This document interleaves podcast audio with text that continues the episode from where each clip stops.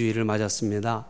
앞서서 말씀드렸지만 모든 부모님들에게 다시 한번 하나님 주신 축복과 은혜와 위로가 넘치시기를 축원합니다. 기독교는 가정적인 종교입니다. 기독교가 제사를 못 드리게 하니까 이 조상을 섬길 줄 모른다고 하는데요. 기독교야말로 효의 종교입니다. 세상 사람들은 아, 이 기독교회가 효를 모른다고 오해하고 비난합니다만 실제로 충과 효와 사랑이 충만한 것이 바로 기독교회고 우리 하나님이 우리에게 주신 말씀입니다. 사실 여러분 오늘 우리가 지키는 이 어버이 주일도 어버이날도 어버이날도 기독교인들에 의해서 시작이 된 것입니다. 예. 이것은 미국 웨스트 버지니아의 한 감리교회에서 25년간 주일학교 교사로 섬겼던 애나 자비스라는 여인이 있었는데요. 11명의 형제 중에 아홉 번째였답니다.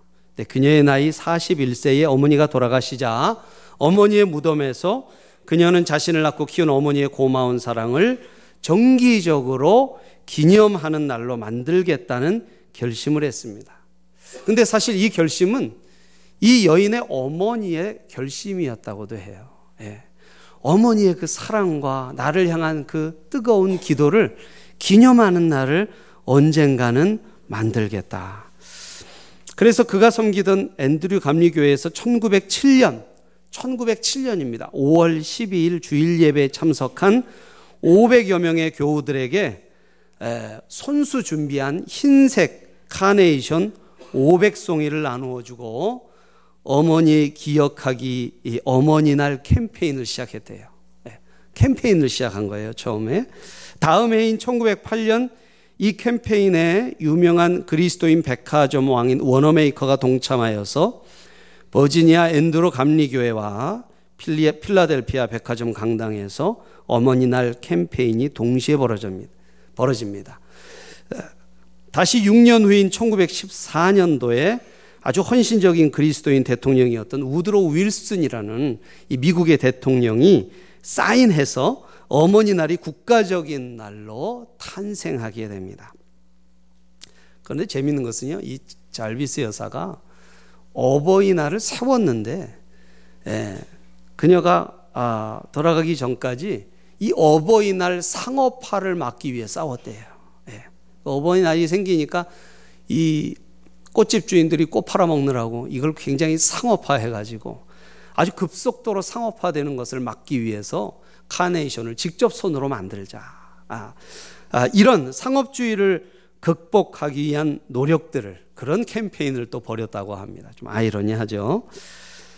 이 한 그리스도인의 헌신으로 우리는 오늘 어버이날, 어버이주의를 갖게 된 것입니다. 예, 기독교인들의 손으로 시작된 날이에요. 우리나라에서는 1956년 국무회의에서 처음 어머니 날이 제정되었고 1973년 대통령령으로 어버이날로 그렇게 변경이 되었습니다. 여러분 효는 기독교회가 말하는 중요한 기독인들의 정신 중에 하나예요.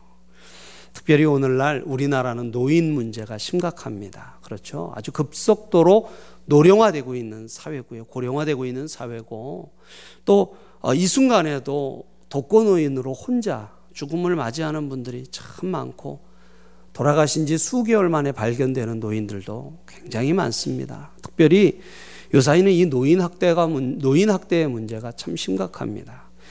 그런데 이 노인 학대하는 대부분이 친자녀를 통해서 일어나요. 친자녀를 통해서. 70%가 친자녀에 의한 노인 학대의 문제가 우리나라 심각합니다. 여러분 이런 사실을 보듯이 이 볼 때 질서와 윤리를 잃어버리고 가정이 붕괴되고 사회가 어지러워지고 있는 우리 사회가 회복해야 할 중요한 오늘날 정신이 있다면 또 가정 행복을 위해 실천되어야 할 중요한 정신이 있다면 바로 부모님을 사랑하고 공경하는 것입니다. 여러분 믿으시면 아멘 하시기 바랍니다. 예. 얼마 전에 있었던 사건인데요. 중학생들이 담배 안 판다고 조그만 어, 가게를 운영하시는 71세 된 할아버지를 두들겨 팼어요. 담배 안 판다고 자기들한테. 예. 여러분 이렇게 질서와 아, 정신이 무너진 사회가 여러분 어떻게 오래 갈 수 있겠습니까? 속히 우리가 아, 노인과 또 부모님을 사랑하고 공경하는 이러한 주님의 음성들을 듣고 실천하고 우리 사회 분위기를 바꿔야 할 줄로 믿습니다. 할렐루야. 네, 그렇다면 여러분 오늘 어버이날 맞이해서 자녀들에게 하나님께서 주시는 음성은 과연 무엇일까요? 우리 자녀들에게 하나님께서 어떤 말씀을 오늘 해 주실까요? 오늘 이 말씀을 마음으로 받으시고 또 실천하셔서 아,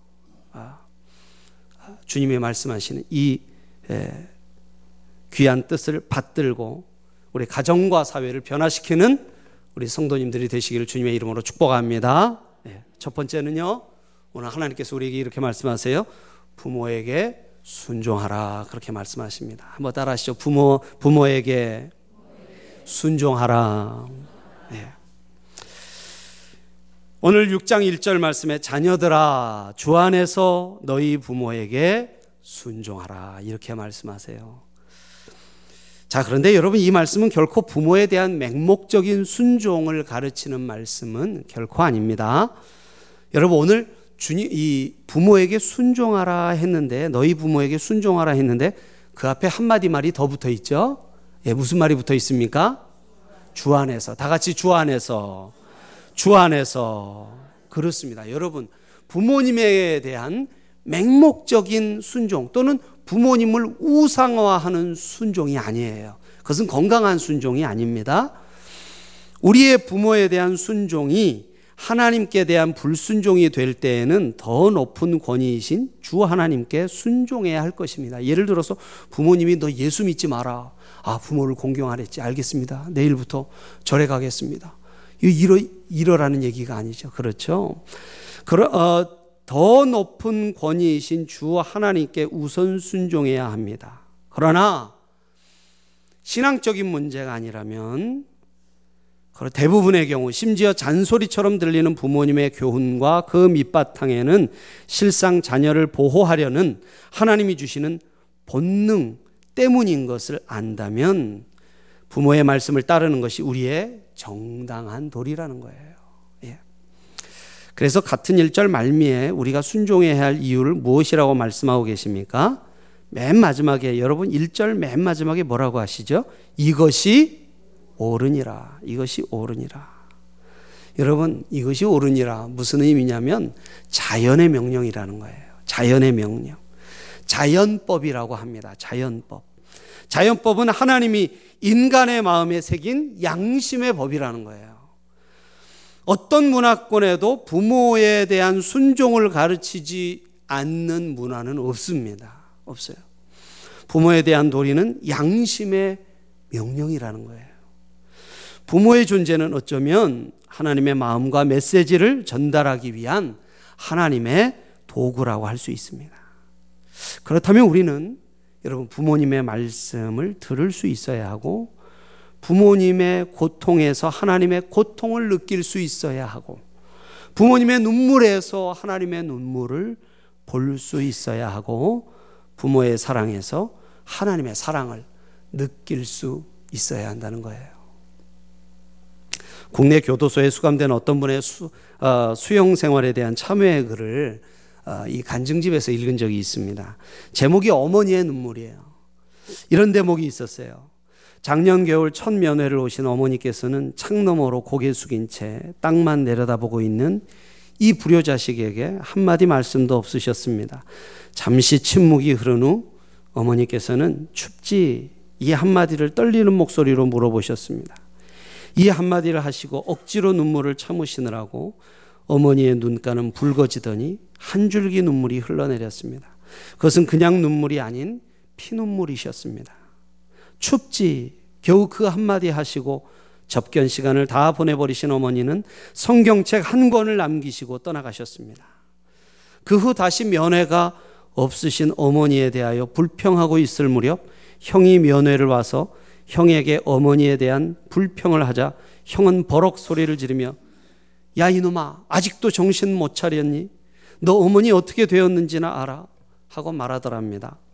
불길한 느낌이 들어 그가 다그쳐 묻자 그의 형은 어머니가 며칠 전화를 안 받으셔서 찾아가 보니 엄동설한 추운 계절에 자식의 죄가 내 죄 때문이라고 방에 불을 끊으시고 나도 감옥 생활을 해야 한다고 하며 자식의 죄와 어미의 죄를 용서해 달라고 기도하다가 몸져 누우셨다는 것입니다.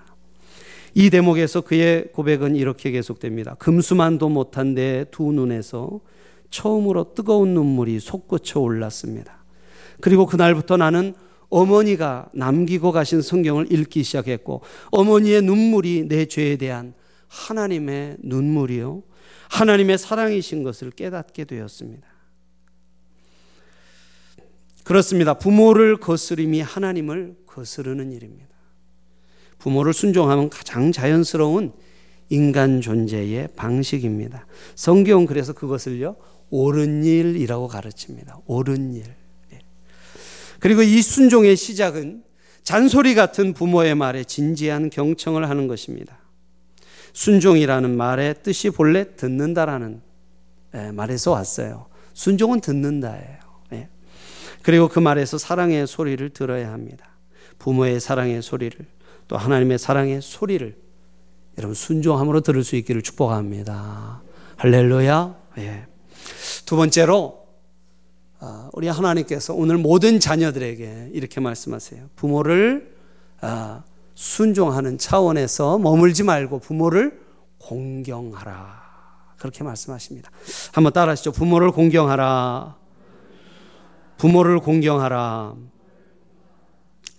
어버이 주일에 주일학교 학생에게요. 에베소서 오늘 우리의 본문 6장 1절로 3절을 성경 봉독을 하라고 하니까 이 대목을 내 아버지와 어머니를 잘못 읽어가지고 공격하라 그렇게 읽었대요. 아버지와 어머니를 공격하라가 아니라 예. 공격이 아니라 무엇입니까? 공경입니다. 공경. 예.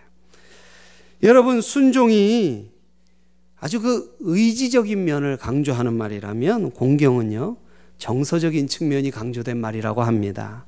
여기 공경이라는 말은 히라버의 티마오라는 단어가 쓰여졌는데요. 굉장한 가치를 지니는 대상에 대한 부드럽고도 친밀한 반응 이렇게 설명하고 있어요. 여러분 한번 따라해 보세요. 굉장한 가치를 지니는 대상에 대한 부드럽고도 친밀한 반응. 예, 여러분 이게 뭐라고요? 공경이라는 거예요. 그렇습니다.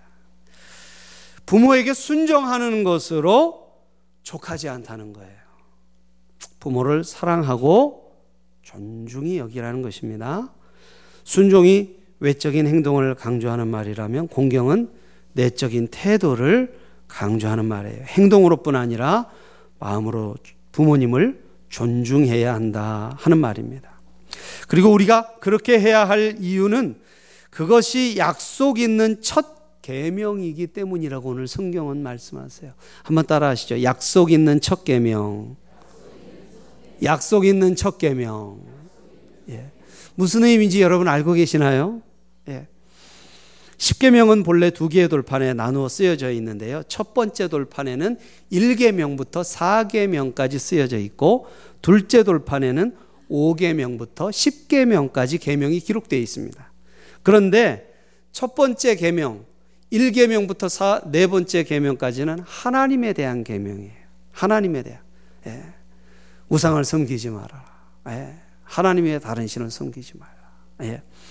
그리고 두 번째 돌판 다섯 번째부터 열 번째까지의 십계명은 모두 사람 간의 사람과의 관계 속에 예, 관계 속에 우리가 취해야 할 예, 내용에 대해서 다루고 있습니다. 그런데 두 번째 돌판 사람과의 관계를 다루는 계명의 첫 계명이 첫 계명이 내 부모를 공경하라예요. 내 부모를 공경하라. 그렇습니다. 여러분, 부모 공경은 그러니까요. 자연법을 넘어서 자연법을 양심을 넘어서 하나님의 명령이요. 하나님의 법이라는 거예요. 여러분 믿으시면 아멘 하시기 바랍니다. 할렐루야. 예. 신의 명령은 자연의 명령 혹은 양심의 명령을 넘어섭니다. 그래서 여러분 우리는요, 순종 이상으로 공경을 위해 힘써야 한다는 거예요. 여러분 공경하라고 하니까 막 이를 악물고 아니 이를 악물고 순종할 수 있어요. 그렇죠? 그것도 안 하시려고요. 내 양심 때문에 마음에 안 들지만 너무 속이 상하지만 이를 악물고 순종할 수 있는데 근데 여러분 그걸로 안 된다는 거예요. 부모님을 사랑하고 부모님을 품고 이해하는 것까지 나아가야 한다는 것입니다. 예. 오늘 본문은 하나님께서 이 명령을 따르는 사람들에게 축복을 약속하고 계세요. 다른 계명에는 10계명의 다른 계명에는 축복의 약속이 따라오지 않는데 이 다섯 번째 계명, 부모를 공경하라는 계명에는 축복의 약속이 따라오고 있다는 거예요. 그러니까 여러분 하나님도 아시는 거예요. 사랑은 내리 사랑이고 부모 공경, 부모를 사랑한다는 게 얼마나 어려운 것인지를 하나님 아세요. 그래서 거기다가 거기다가 축복의 약속을 붙여 놓으신 거예요. 축복의 약속. 여러분 두 가지 축복의 약속을 주님이 오늘 우리에게 주고 계십니다. 첫 번째는 뭐냐면 네가 잘 되고 그렇게 말씀하세요. 네가 잘 되고 두 번째 땅에서 장수하리라 그렇게 말합니다. 3절 말씀이에요. 3절 말씀. 한번 함께 좀 읽어 볼까요? 3절 말씀. 시작. 이로써 내가 잘 되고 땅에서 장수하리라. 할렐루야. 여러분 잘 되기 원하시죠? 잘 되기 원하시죠? 장수하기 원하십니까? 예. 장수하기 원하시죠? 그렇다면 부모님께 순종하고 공경하시기를 축복합니다. 왜 이거, 왜 이거는 아멘이 적으세요? 여러분, 이 말씀은 우리가 부모를 공경하면 자동적으로 출세하고 장수가 보장된다는 의미는 아니에요. 예. 직장도 그만두고 부모를 공경했습니다. 근데 아무 일도 안 일어났어요. 이거 어떻게 된 겁니까? 이런 얘기가 아닙니다. 부모와의 건강한 관계를 맺고 있는 사람이 사회생활에서도 성공하고 심리적으로도 건강한 생활을 할 수 있는 가능성이 매우 높다는 것입니다. 심리적으로 마음이 안정되어 있고 내적 평안을 누리는 사람이 또한 장수할 수 있다는 것은 아주 상식적이고 합리적인 약속이에요. 이건 그러니까 순리라는 것입니다. 순리. 순리대로 따르면 편안하게 삽니다. 그렇지요? 예. 여러분, 그리고 모든 인간 관계에 이 사람과의 관계 속에서 나오는 계명의 첫 번째 계명이라는 것은 부모님과의 관계가 원활하고 잘 됐을 때 나머지 관계들도 풍성해질 수 있는 가능성이 높아진다는 것이죠. 예.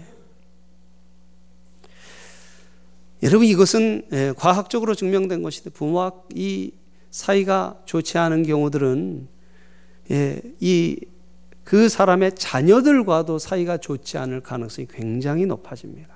굉장히 높아진다는 거예요. 그러니까 가정적으로 불행해질 확률이 굉장히 커진다는 것이죠. 여러분, 그러므로 이 말씀은 비슷한 삶의 조건을 가지고 있다면 부모를 공경하는 사람들에게 훨씬 더 질 높은 성공적인 삶과 더 오래 장수의 가능성이 있는 건강한 삶을 보장하는 일반적인 약속이라고 어, 말할 수 있는 것입니다. 예. 플로리다에 한 한인 식당이 있대요. 한 목사님께서 어, 간증집에 쓰신 글인데 에, 그 식당에 에, 보면 식당 입구 현관에 어떤 여인의 사진이 걸려 있답니다. 여인의 사진이 다 걸려 있어요. 아, 누구냐고 물으면 식당 주인이 어머님이래요. 어머니 사진을 식당 입구에다 딱 걸어놨어요. 아버지가 일찍 돌아가신 후 타주에서 플로리다로 이사 온 후에 해변가 도시에서 작은 식당을 경영했는데 정성껏 손님을 섬기다 보니까 식당이 번성하게 되었다고 합니다. 그리고 오랜 노력과 계획 끝에 저축한 돈으로 드디어 아름답고 큰 식당을 바닷가에 열 준비를 하게 되었어요.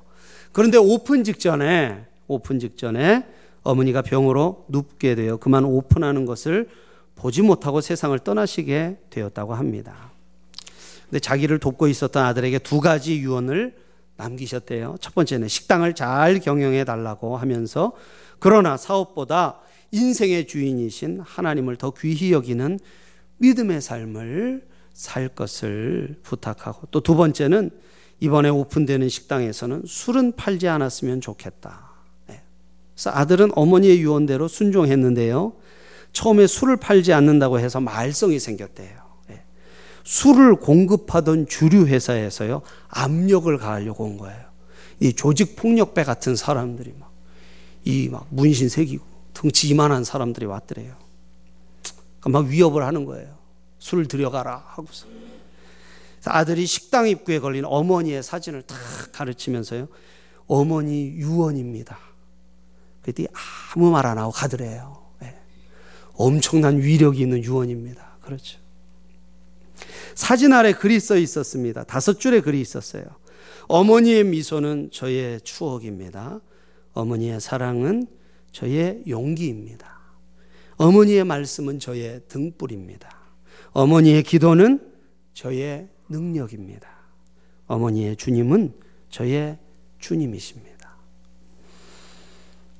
그렇습니다. 그래서 오늘 성경은 모든 자녀들에게 이렇게 말씀해요. 내 부모를 순종하라고 그리고 공경하라고 말입니다. 순종이 부모의 말씀을 따르는 것이라면 공경은 한 걸음 더 나가 부모의 마음을 알아들이는 것입니다. 여러분, 완전하기 때문이 아닙니다. 예. 부모님도 연약한 한 인간이고 죄인이에요, 본성상. 그래서 여러분 허물이 많습니다. 부족함이 있습니다. 그러나 부모의 어떤 허물 때문에 자식들을 향한 부모의 그 지극한 헌신까지 망각하는 우를 범하지 말라는 것입니다. 자식된 우리도 결코 완전할 수 없는 인생을 살고 있다면 과연 우리가 부모를 원망할 자격이 있는지 모르겠습니다. 우리도 완전하지 못하잖아요.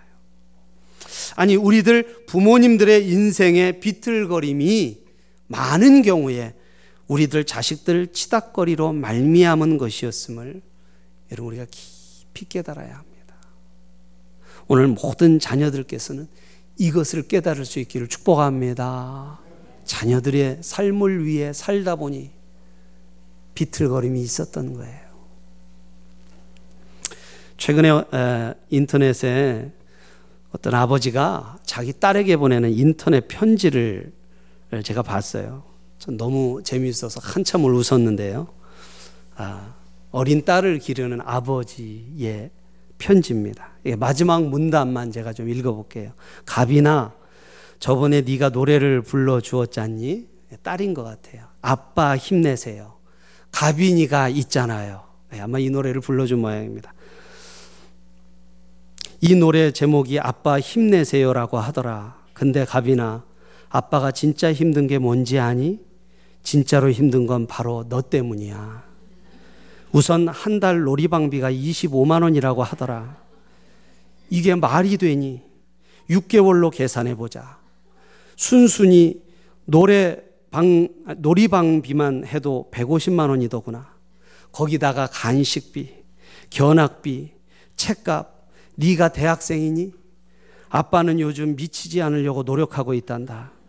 그러니 갑이나 앞으로 앞으로 아빠 앞에서는 그런 노래 부르지 말아다오. 네가 노래를 부르면 무슨 돈 벌어 오라는 주문 소리로만 들린단다.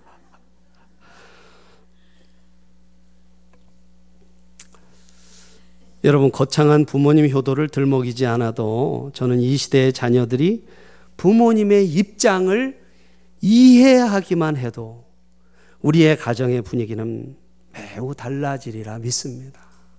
사랑하는 여러분, 부모님을 이해하고 부모님을 순종하고 부모님을 공경하기를 축복합니다. 예. 저는 여러분 또 한 분의 아버지를 생각해요. 또 한 분의 아버지. 하늘에 계신 모든 인류의 창조자이신 여러분과 저의 영원한 하나님 아버지. 여러분 생각하십니까? 여러분 기억하세요? 예. 그분 또한 당신의 자녀들이 죄를 범하고 지옥 가시는 것을 막아보시고자 우리의 죄를 담당하시고 대신 죄인이 되어 십자가에 못 박히신 분이 아니십니까? 예. 우리 부모님들의 사랑은 바로 이런 하나님의 사랑을 반영하는 작은 불빛들이라고 생각해요. 예. 오늘 예수 그리스도의 십자가로 말미암아 조건 없는 희생이 무엇인지를 보게 하시고 오직 우리의 유익, 우리의 구원을 위하여 자신을 내어 주신 참 사랑을 알게 된 우리들에게 이제 우리의 아버지 하나님이신 그분이 명하십니다. 내 부모에게 순종하라, 공경하라, 이해하라. 여러분, 부모님 앞에 순종하지 못하고 공경하지 못했던 것, 여러분 오늘 이 시간에 회개하고 주님 앞에 내려놓고 부모님을 향한 사랑과 공경과 순종과 이해로 아, 부모님께 다가가고 부모님을 섬길 수 있는 귀한 저와 여러분 모든 자녀들 되시기를 예수님의 이름으로 축복합니다. 축복합니다. 기도하겠습니다. 우리 이 시간 한번 말씀 생각하면서 한번 기도하기 원합니다.